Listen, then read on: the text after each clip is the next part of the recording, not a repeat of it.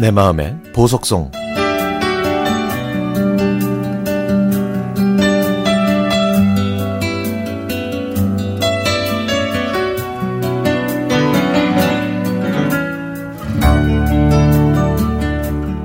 아무도 강요하지 않았지만 결혼을 꼭 하고 싶었던 저는 10년 전에 소개팅을 참 많이도 했습니다.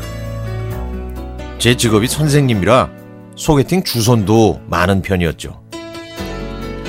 그래서 눈만 높았던 저는 소개팅을 할 때마다 상대 남성의 학벌과 집안을 따졌습니다.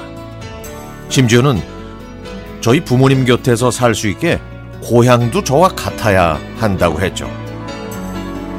그러던 어느 해 12월 친한 선배가 해를 넘기기 전에 의미 있는 만남을 가져보라며 한 남자의 연락처를 건네주었습니다. 저를 잘 아는 선배를 믿고 그 남자를 만나보기로 했죠. 약속한 날, 저는 영화관 앞에서 목도리를 두르고 저를 기다리고 있는 그를 만났습니다. 큰 키에 쑥스러운 듯 미소 지은 얼굴. 결혼 정년기를 맞이한 남녀의 소개팅이 그렇듯 밀당이나 조건에 대한 탐색전이 있을 법도 한데 이 잘생긴 총각은 순수함 그 자체였습니다. 소신 있는 말투로 자신의 인생관이나 여러 의견을 얘기하면서도 저를 배려했고 잘생긴 외모 때문에 부담을 느낄만 하면 꼭 어리숙하면서도 순수한 미소로 저를 무장 해제시켰죠.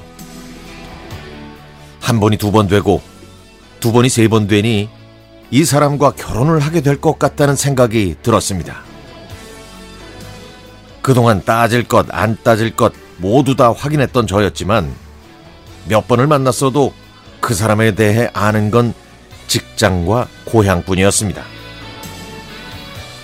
그제야 저는 제가 제대로 된 사랑을 못했던 이유가 운명적인 사람을 만나지 못했기 때문이라는 걸 알게 됐죠. 그와 만나면서 저는 이 사람이 운명이라는 걸 느꼈고 그도 제게 거짓 없이 다가와 얼음 공주였던 저를 따뜻한 여자로 만들어 주었습니다. 그러나, 그러나 그의 조건은 열악했습니다.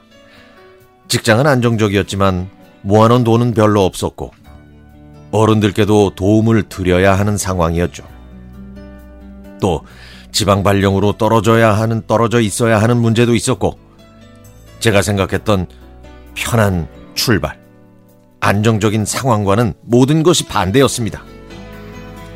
온실 속의 화초처럼 자란 저에게 부모님은 많은 기대를 하고 계셨기 때문에 출발선이 안 좋다는 걸 부모님께 말씀드리기 어려웠습니다.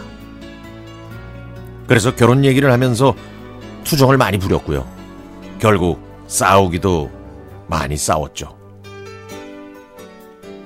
그런 즈음 그는 저에게 편지를 보냈습니다. 당신을 만나고 앞뒤 분간을 못할 만큼 사랑만 생각했는데 인생 선배들의 말씀을 들어보면 사랑만으로는 살 수 없다고 합니다.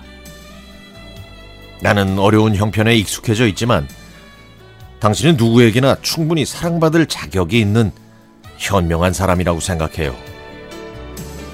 지금은 태양처럼 뜨거운 가슴보다는 얼음처럼 차가운 이성이 필요한 시간인 것 같습니다. 결코 내가 이 편지를 쉽게 쓴다고 생각하지 않았으면 해요. 불확실성으로 차 있는 혼돈의 미래에 당신을 편승시킨다는 건 순전히 나의 이기적인 욕심이니까요. 편지를 읽으면서 저는 그동안 제가 느낀 섭섭함과 속상함을 반성하면서 눈물을 흘렸습니다. 저는 그 사람을 사랑한다고 하면서도 겪어보지 못한 경제적 어려움을 지레 겁먹고 도망치려고만 했으니까요.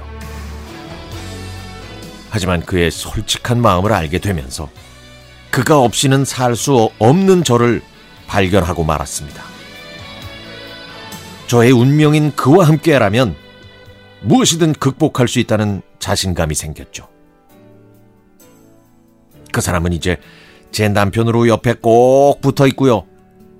남편 닮은 아들도 제 곁에 있습니다. 10년 전 남편이 저에게 사랑을 맹세하면서 불러준 이 노래. 오랜만에 듣고 싶네요.